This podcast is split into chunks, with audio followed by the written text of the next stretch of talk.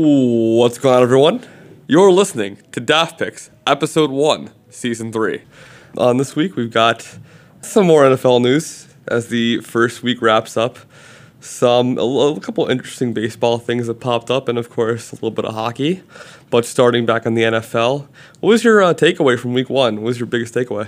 There were a few, but one that kind of stands out to me was okay. Well, there's actually multiple that stand out to me, but probably the biggest one is probably the Titans and the Browns. Really? A lot of people were expecting the Titans to be, I don't want to say bottom feeders, but they weren't expecting them to be really anything good. And the Cleveland Browns were the offseason darlings. I guess you, They- could, yeah, they you could were- definitely say that. They were the new rendition of the Philly Dream Team. I don't know if I'd go that far, but they definitely had some high hopes coming into the season for sure. Yeah. And then Tennessee whipped them. It was ugly. Which is surprising because a team with Marcus Mariota as the quarterback doesn't usually do a whole lot of winning, minus the Oregon Ducks. Marcus Marigota. All right. Well, I mean, listen, you can have your I mean, take on him. I mean, look, I, me personally, I, I will still take Mariota over Winston any day. I would take 500 NFL quarterbacks over Jameis Winston right now. Yeah, that's another big takeaway is that a lot of people were expecting Bruce Arians would be able to make some magic come out of Jameis Winston like he did with Carson Palmer. yeah, yeah. I mean, it is the first game, but Jameis Winston looks like the same exact quarterback he was when he was first getting drafted. I mean, I have not really seen development from him. He makes amazing throws, yeah, but he also makes really dumb ones too. He's not exactly the accurate passer I think he was built to be. I know he was always sort of a running gun maverick kind of quarterback, but that doesn't excuse the fact that you can't hit a target 10 yards out. Like, that's just not good enough, even for the Buccaneer standards. And it's like they have so many weapons around him. Godwin, Evans, Yeah, Mike Evans is Howard? hello? Yeah, that team's I'll take bad. I'll take those receiving weapons on any team. I think my takeaway from week one was how bad the Pittsburgh Steelers are without Antonio Brown. I looked at the game last night for all of about 20 minutes, and it, they just looked lifeless. Like there's no pop to their game. I don't know if it's so much the Steelers being talent deficient because really aside from losing Brown, they're still the same team. They already replaced Bell with Conner and they were more or less okay question mark. But I also think it sort of ties into just how good New England is. Well, and again, like you can't really hold a game like that against the defense per se. Like I think all things considered, how often they were out there, the defense held their own. But I look at what they're doing offensively. James Conner had nothing going. He, I think he had like 38 yards or something like that. He was he. The only thing he salvaged was the passing game. Roethlisberger was awful. I mean, I know his stats weren't terrible on paper, but he just was not accurate. And I, I really think that losing um, was it uh, Ramon Foster up front or whoever it was the one of our guards in replacing him with Matt Feiler was not the way to go. Oh, that could that could be a big reason why. I mean, offensive lines really fly under the radar, but you it's always the teams that have really good offensive lines that end up being successful and being successful for long periods of time. Yeah, I don't remember if it was Foster who it was. I think actually Foster's still on the team, but it, it was one of our linemen, and Uh, it wasn't DeCastro, was it? it was not DeCastro. Okay, DeCastro Marcus was Marcus Gilbert, really that's good. who it was. It was Marcus Gilbert. Oh, and that's okay. another good guy we lost and under the radar. A very good pass protector, and uh, you see why that's lacking. Yeah, if you have an offensive line that can't run block, it's going to be really hard for your running back to find running lanes to run through. They're just going to have to bounce it outside all the time. And if you're going up against a team like New England that has really good coverage linebackers, you're not really going to get anything going on the run game. So then they'll just sell it out against the pass. And then Baron Roethlisberger will do what he does when that happens and just throw picks a lot. Very true. And I mean, there's not much to be expected of him after that as well. I mean, the blame isn't entirely on him. Juju Smith Schuster was not effective this week, plain and simple. The only good receiver was James Washington, which that can't happen. I think. Isn't James Washington supposed to be that burner kind of receiver that just takes the top threat. off the defense? Yeah, I mean, he's just really supposed to press them more than anything. But uh, he did his job. But when you don't have your star catching, when you don't have your star running, you can't do anything else. So Well, it's like the only legitimate receiving threat that the Patriots had to worry about was Juju Smith Schuster. and they shut him down. Yeah, they probably had him in like triple coverage or something, which allowed Yeah. James Washington to get open on the outside because he would just have one on one with him. And I, I forget who the tight end is. Vance McDonald. Okay, I like Vance McDonald, but he, I don't think he's there yet. No, yeah, for sure. I think he's still a work in progress. I think they're trying to develop into, into that Heath Miller sort of block uh, receiver, but it's going to be tough. It's not an easy role to play. Another interesting thing this week was, um, man, Adam Vinatieri was abysmal this week. He, he ranked negative four fantasy points in our league. I still think Vinatieri has it. I, I mean, I do I, too. I, I think this is his last year, though. I mean, I, I, I can't see him playing another season. I mean, he was kind of losing it a little bit last year too. yeah, he missed his first, like, what was it, from 50 in sometime last year? Yeah, and it was like, I believe he missed a bunch in the playoffs too. I mean, I- I, don't know about a bunch, but I know he missed at least one in the playoffs. That was a big one. He's getting up there. He's 47, right? 48? So he's, so he's close to 50. Oh wow, yeah, he's 46, and this December he'll be 47. Yeah, so when you when you approach that age, I mean, regardless of what position you play, it you're eventually father time will catch up to you. Like you don't run as quickly, you don't see as well, your mind doesn't work as fast. So maybe hey, the Sandman comes for all of us one day, and it might be here for Adam Vinatieri. We'll see though. It's week one. I think it's unfair to overreact, especially given his longevity thus far. Yeah, the thing is with a lot of kickers is that normally the kicking is mental. You won't have that problem with Vinatieri. His problem now is physical. So Yeah, is that weird. worse? Well, I think Like if he's not able to actually make like is he like not able to actually make the kicks anymore? Well, okay, so take this as well. Think about a guy like Dan Carpenter, uh, who is also one of the better, well, was one of the better kickers. Bounced around for a while after he started to struggle. But I think you can sort of. There's a whole thing where the placeholders and stuff like that for field goals, they play a lot bigger part than people think. So I don't know if there was a quarterback flux that they sort of changed the placeholder. That could be. There's a lot of things it could be. Yeah, I remember a couple years back. I forget who they were playing, but it was the Cowboys and Tony Romo was the holder and he booped it. Yeah. Really, really bad. I forget what that game was. I remember what you were talking about they, uh, because they don't train starting. What, what, what are the starting quarterbacks get like one rep a year? Yeah, normally it's like the backup or the third string that does it. Yeah, I mean, for example, I remember Charlie Batch usually didn't like placehold. They actually gave it to Tommy Maddox when he was there, going back to like 06. But no, you're right. It, it, it could be an extenuating circumstance. What was the most exciting game this week for you? Chargers and Colts. Yeah. That, that game surprised me a lot. Uh, Jacoby Brissett looked amazing out there. Yeah, And granted, he does have a lot of weapons around him, but he genuinely looked really good. He was making a lot of passes. And he really kept the Colts in the game despite Vinatieri's misses. I mean, if Vinatieri didn't miss those field goals, they will have won against a Chargers squad that's a very good team. fair enough. I think the Panthers and Rams was a good game as well. Both quarterbacks were extremely sloppy, but aside from that, it was pretty well fought. Yeah, I'm not. I'm not really much of a Jared Goff fan.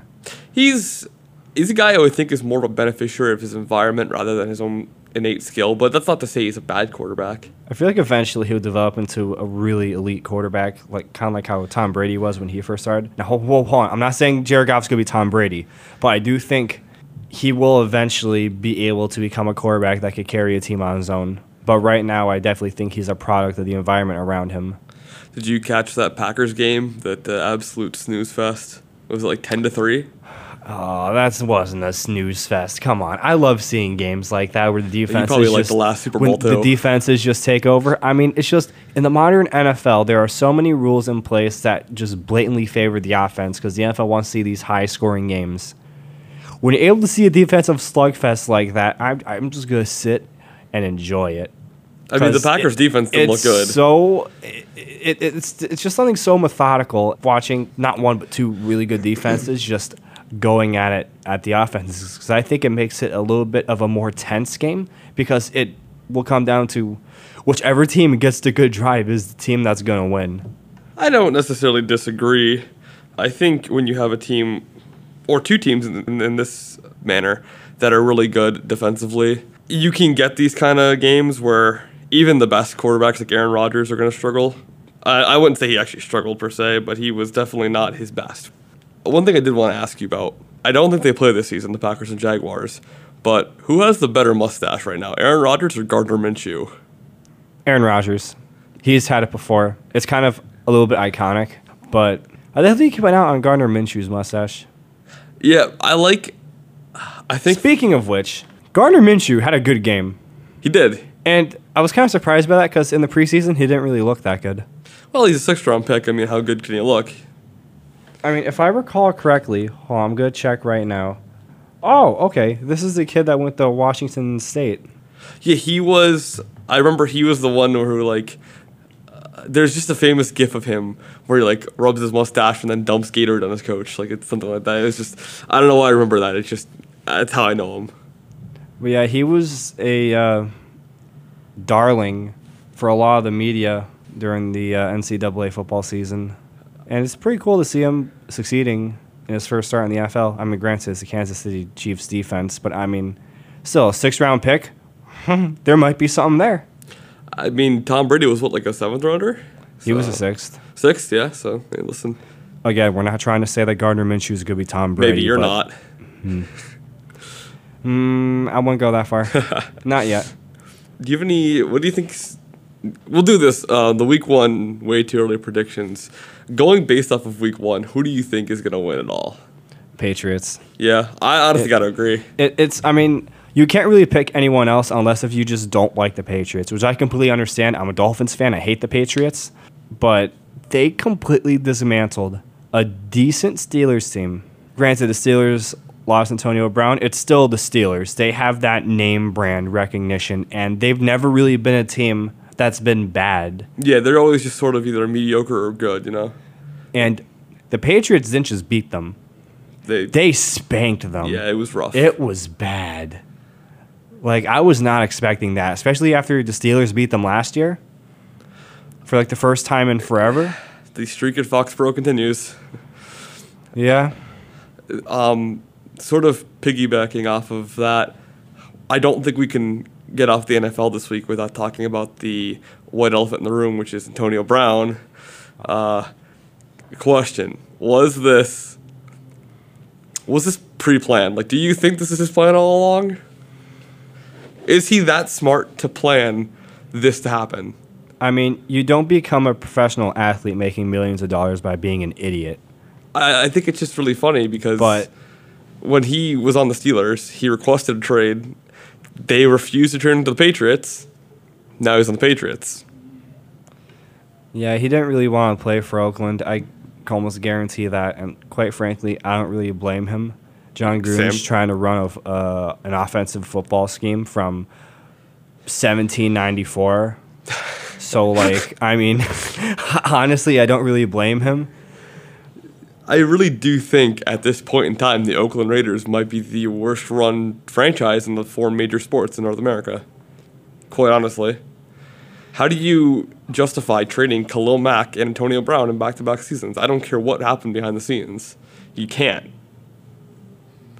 Now your star is Derek Carr. Jon Gruden, man. I mean, hey, I remember where year in and year out during the head coaching hires, everyone would always be like, "Oh, this is Jon Gruden's year. Oh, Jon Gruden's fielding team offers, but he's not interested. He likes the Monday night booth.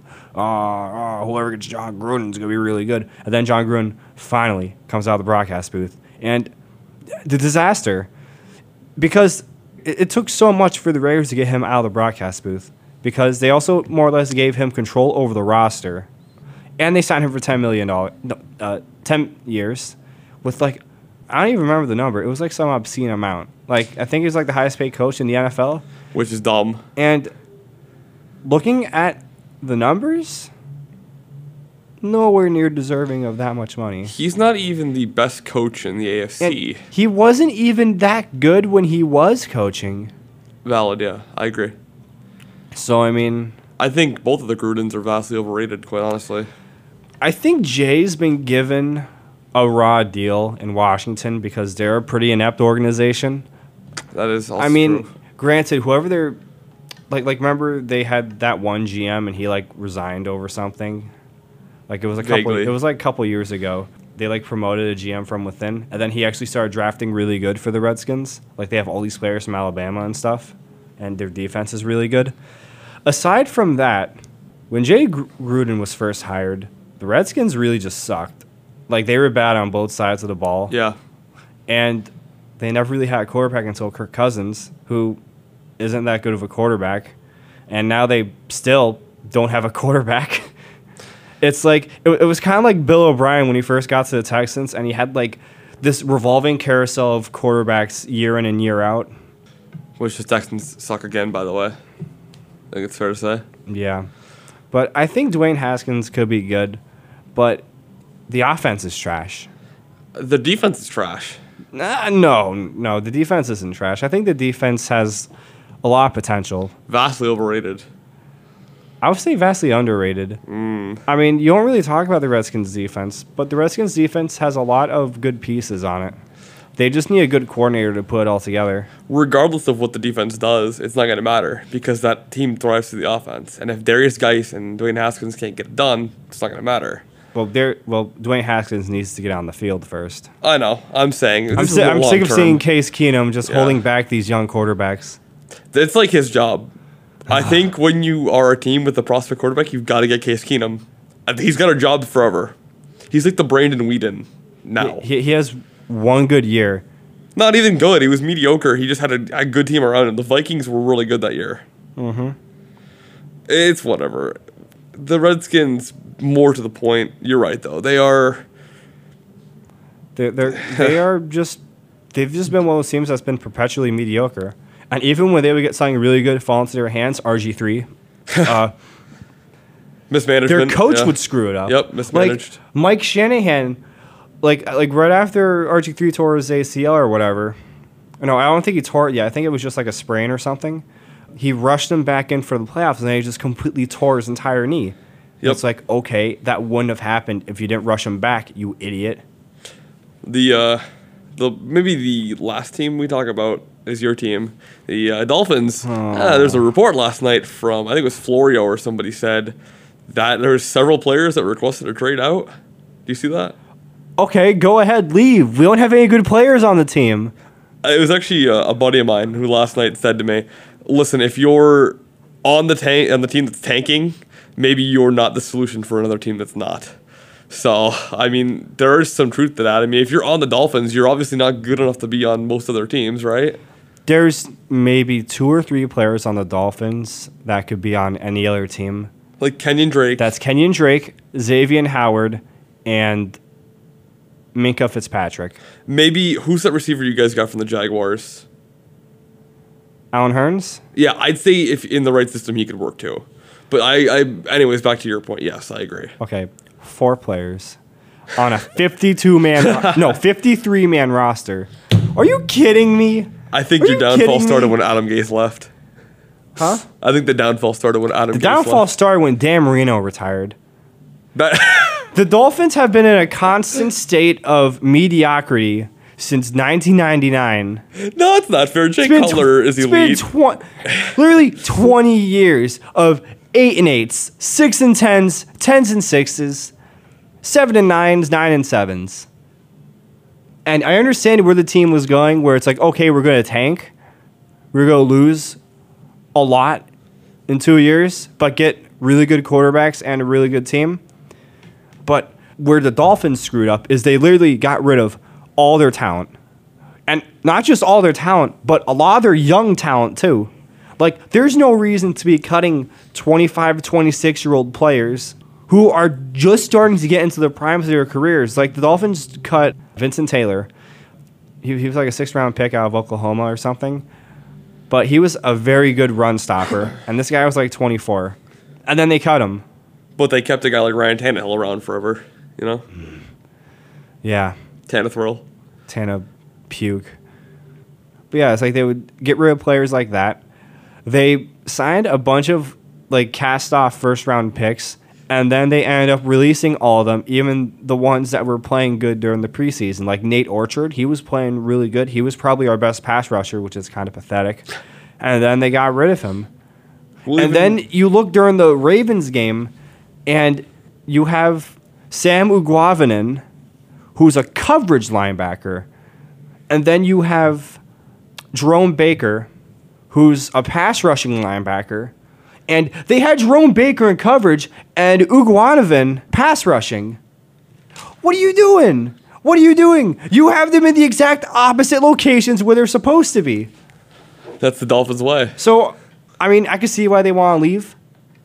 But first off, I don't even know who's trying to leave because it's confirmed that Howard wants to stay. So that's our best player. So that's okay.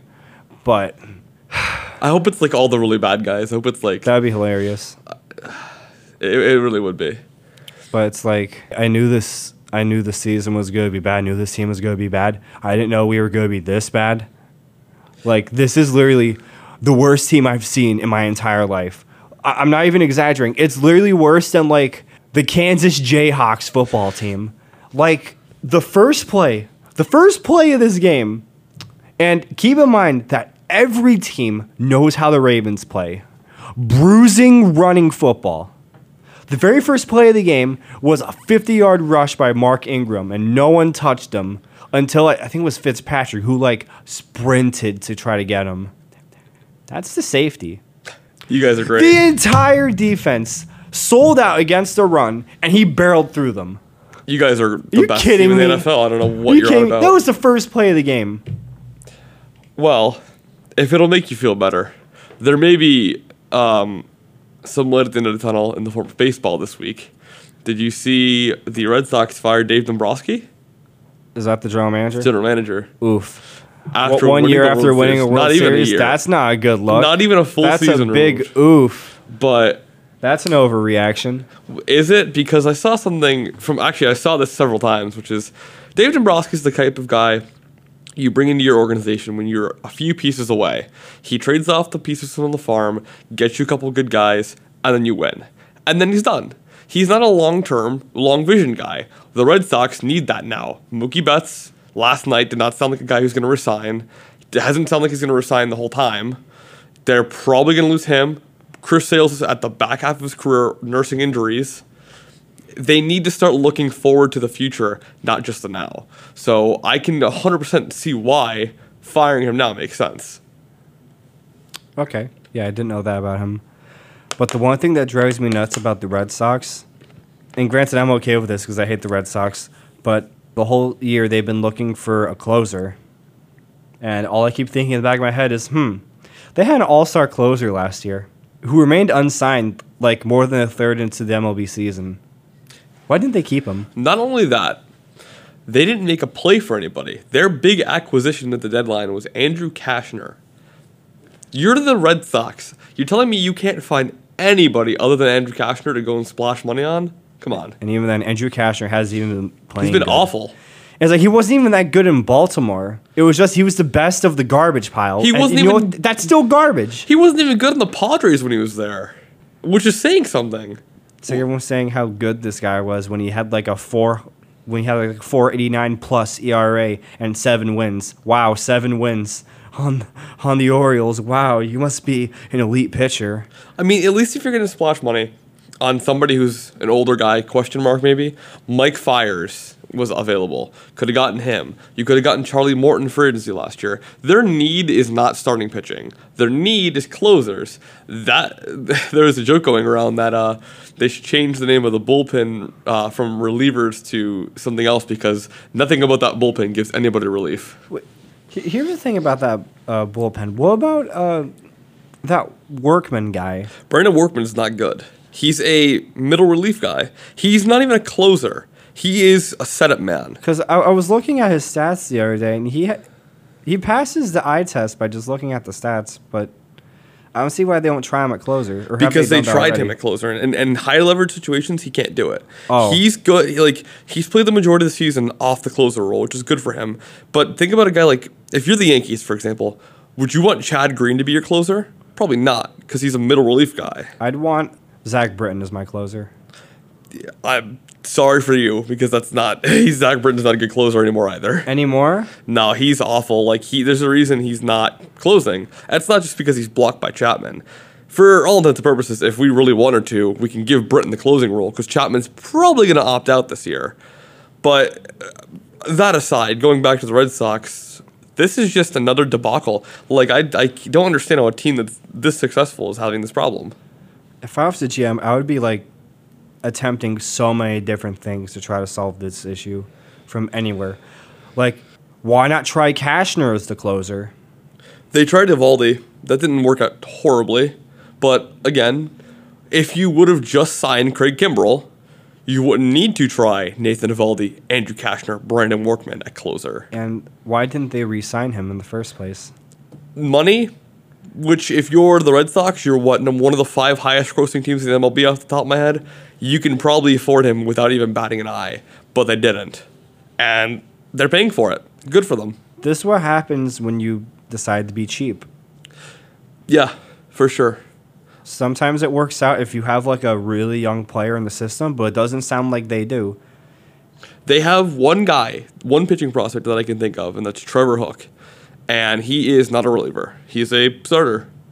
They traded away guys like Michael Kopech. They, I mean, when Dombrowski came in, his first thing to do was trade away Yoan Moncada and Michael Kopech, among others, to the White Sox for Chris Sale, which, looking back, was a good idea. But that every trade he's done since then has hurt the farm system, and now they have nothing. And they still don't have a catcher. Like I look at like their catcher actually, if you're going just based off like MLB stats alone, is actually serviceable. But they don't have a guy who can hit the ball very well. They like, he's he's okay defensively. He doesn't run like he's average. If you're the Red Sox, why have you not gone out and got an above average catcher? I think part of it could be because they've already traded so much of their farm that they don't want to trade any more of it and they don't want to give up anything anymore. But then that's kind of their own fault for getting rid of so much of it in the first place. Well, yeah, I mean, like, if you're the again, if you're the Red Sox, how are you not preventing this? Like, how are you struggling to maintain your team? Or it's like, why not just do a sign and trade? Like, why couldn't they just take Cashner and then trade him for something to a team that needed starting pitchers? I think I'm not saying that will have worked, but I mean, something. even back when the Mets were at the time, uh, which I that's a different story. But the Mets, when they were still not competing, trade for Edwin Diaz, take a flyer. Sure, he's been awful this year, but it's the Mets. Like, are you telling me the Red Sox at Fenway Park couldn't like fix Edwin Diaz to be the elite closer he was last year? I feel like if he was on any other team, he would still be. Yeah, I mean, City elite. Park's not easy, and I the Mets think suck. it's just. I think it's just the Mets. I think the Mets just like, you know, have really bad luck with this kind of stuff. yeah, we'll call it that. Like, I- I'm not gonna straight up call it a curse, but it's just. I mean, I mean, uh, Edwin Diaz, Cespedes. Uh, come on. I yeah, the there's not much going on in the baseball world right now. The Dave Dombrowski thing was the first big news in a while. Obviously, every team is gearing up for the World Series. Um, at this current time, who's your favorite? I would have to say the Astros. Yeah, I mean, so? it's just their pitching is just so dominating, and they have a pretty decent offense to boot too because their pitching is just so good. Like their offense could have like one or two runs and they could still win. Like, I mean, it's so hard to beat that. The only other team that I could think of would be like the Dodgers. the Dodgers And- are good. And, and even then, it's just like I don't know if they can win a World Series, even though their roster is that good. I just like they physically can't. they- they- like they just they just can't. Yeah, like, like I think in they're the I think they're like the Buffalo Bills from the '90s. yeah, good enough to make it, but can't win it. Uh, There there are some teams like that. I think the Dodgers too is really interesting because they are already good. They just called up Gavin Lux, their their first round pick from a few years ago, and he hit a home run in his first at bat, and that speaks to how the Dodgers are. But I don't think it's gonna matter. Personally, it's gonna be a homer pick for me. I think the Yankees are gonna win. Uh, looking right now, they look strong, and this is when you want to get strong. But Yeah, the Yankees have a bunch of batters that scare the hell out of me, but that pitching scares the hell out of me too. I and not in a good way. well, the they're, one they're like the inverse of the Astros. The one nice thing about the Yankees right now is that they're doing all this. They're gonna probably walk away with the AL without two of their best players. Giancarlo Stanton is still injured, coming back soon. Luis Severino is pitching in Double A this week. If they can get even half of what those guys are, they'll be fine. I like, like I said, it's a homer pick, but nevertheless, it's not that it's not that crazy of a pick, you know. Other teams I would keep an eye on are the Indians and the Athletics.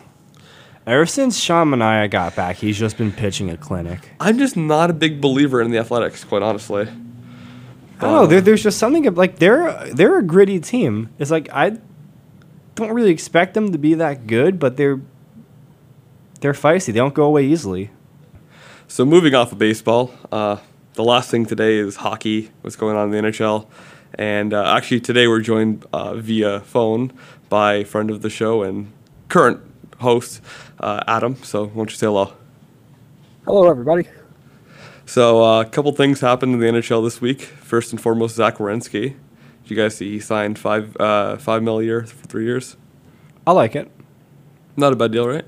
I feel like it's a little bit cheap, but I also feel like it's a little bit pricey too, a little bit in the same way. Because I mean, I feel like Werenski is definitely going to develop into a number one defenseman, but it's like I don't think I don't know if he's there yet. We'll see. What's your thoughts on it, Adam? I think that it could be a potentially steal if he develops into that like top defenseman, like he could potentially become. But right now, it does look a little steep, in my opinion. Yeah, I guess we'll guess we'll find out. Time will tell. The uh, training camps are underway. There are still so many RFAs unsigned. Of course, Mitch Marner at this point, um, Brayden Point, not signed, uh, not close, right, Parker? Yeah, I was reading a report earlier today that apparently the negotiations between JBB and Brayden Point aren't close.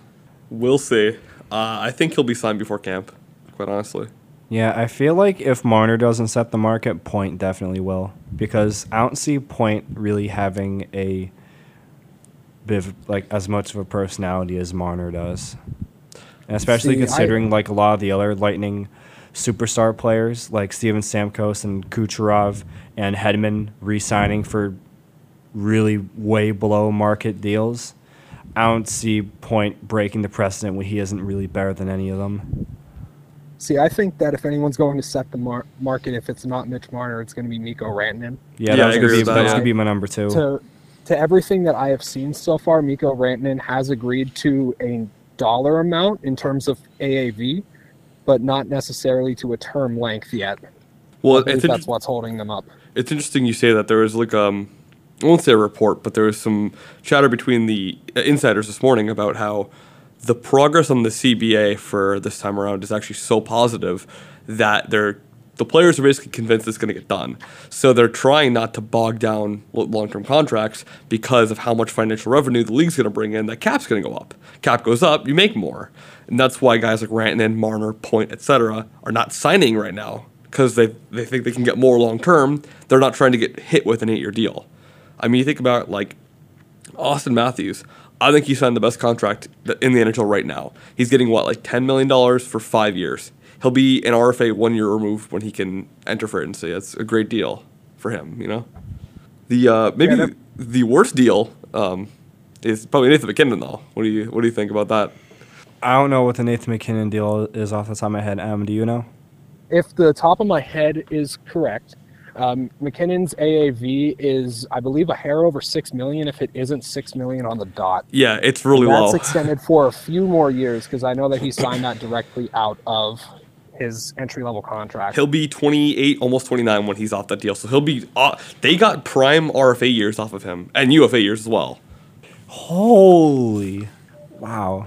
And Yeah. then meanwhile, Yeah, you see a contract like Jamie Benn that's like 12, 13 a year, something like that. It's like, I mean, Jamie Benn's a great player, but he's not on the same level as MacKinnon. Oh, for sure. I mean, MacKinnon's probably top three in the league, right? You'd say. Maybe even top two. Well, MacKinnon's definitely, at at least from what I've read in a lot of reports, he's considered more of a, a definitely a top five center in the NHL right now. And when his contract is eventually up, he's going to be getting big money for sure. Yeah, probably. I'd, I'd hope so for his own sake. Well, if he keeps up the 95 plus point seasons, he's definitely going to be getting well up. In my opinion, if the market keeps climbing up the way it is, when his contract's up, he's going to probably get somewhere around 12 plus, 13 plus a year. The um, like I said, the training camp started around the corner, and a lot of these guys are not signed. It's a really wait and see approach. I mean, I know there's a couple guys playing overseas right now. Uh, Rantanen, for one, is playing in Switzerland until he's done with his contract. He's just training. Marner said he might sign with the Lions. Um, I'm sure Laine is, and then of course a guy like Puljujarvi is right now as well. So Yeah, we'll see. I think the one positive about this is that we're going to see a lot more younger developmental players up in these training camps. So more players to keep an eye out on. Well, we, we talked about this a little bit last episode, but um, now that we have Adam here as well, uh, we'll do our way too early predictions again, sort of a training camp edition. Um, so, Adam, why don't you kick it off? Who do you think is going to win it all this year? Uh, way too early Stanley Cup prediction. Ah, man. I think if it doesn't happen this year, it's never going to happen. So I think I'm going to pick Tampa Bay to win the Stanley Cup this year. Okay. Yeah, I would have to go with the Tampa Bay Lightning this year. If they win it this year, then that's officially when the dynasty starts. If they don't, then hot take Jon Cooper's getting fired. Uh, you know, I think it'd be borderline crazy, maybe even just dumb to not pick the Lightning. So, obviously, I'm not going to pick the Lightning, and I'm going to go with the Oilers. Are you are, are, are, are you are you kidding me? Like you you can't even like pick like the, the Panthers or something like last time. I mean, at least with the Panthers, you have like an argument. You know what? Um, it's way too early. Uh, you know, the Oilers, hey, the Oilers right now have the best winning percentage in the NHL, just like every other team. Right now, as it stands, they're in first place by default. So, Yeah, but so are the Ottawa Senators with that logic. hey, they could be there too. Who knows? Listen, the NHL is as parody as ever. So, in all seriousness, I really do think that the. I'm honestly a big Rangers fan this year. I think the Rangers might win it just with that new team. Lundqvist might get it I- finally.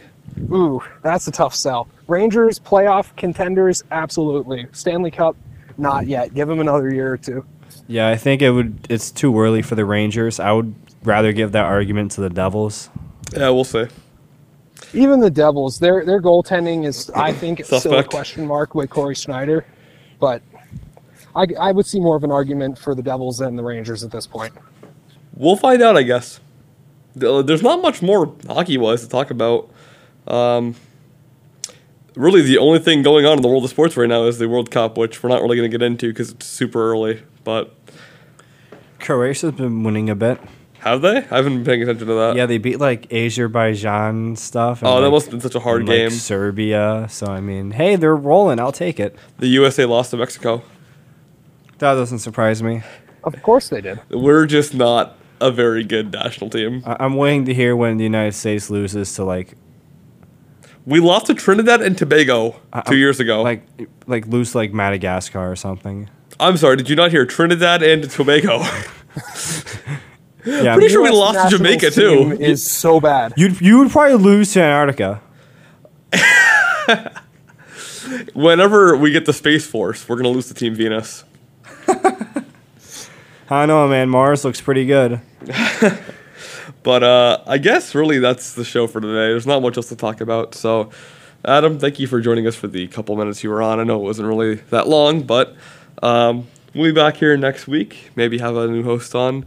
As we get closer to the hockey season, we hope to have a couple longer episodes. So, for right now, uh, thank you all for listening. And uh, to steal Parker's line, keep it locked.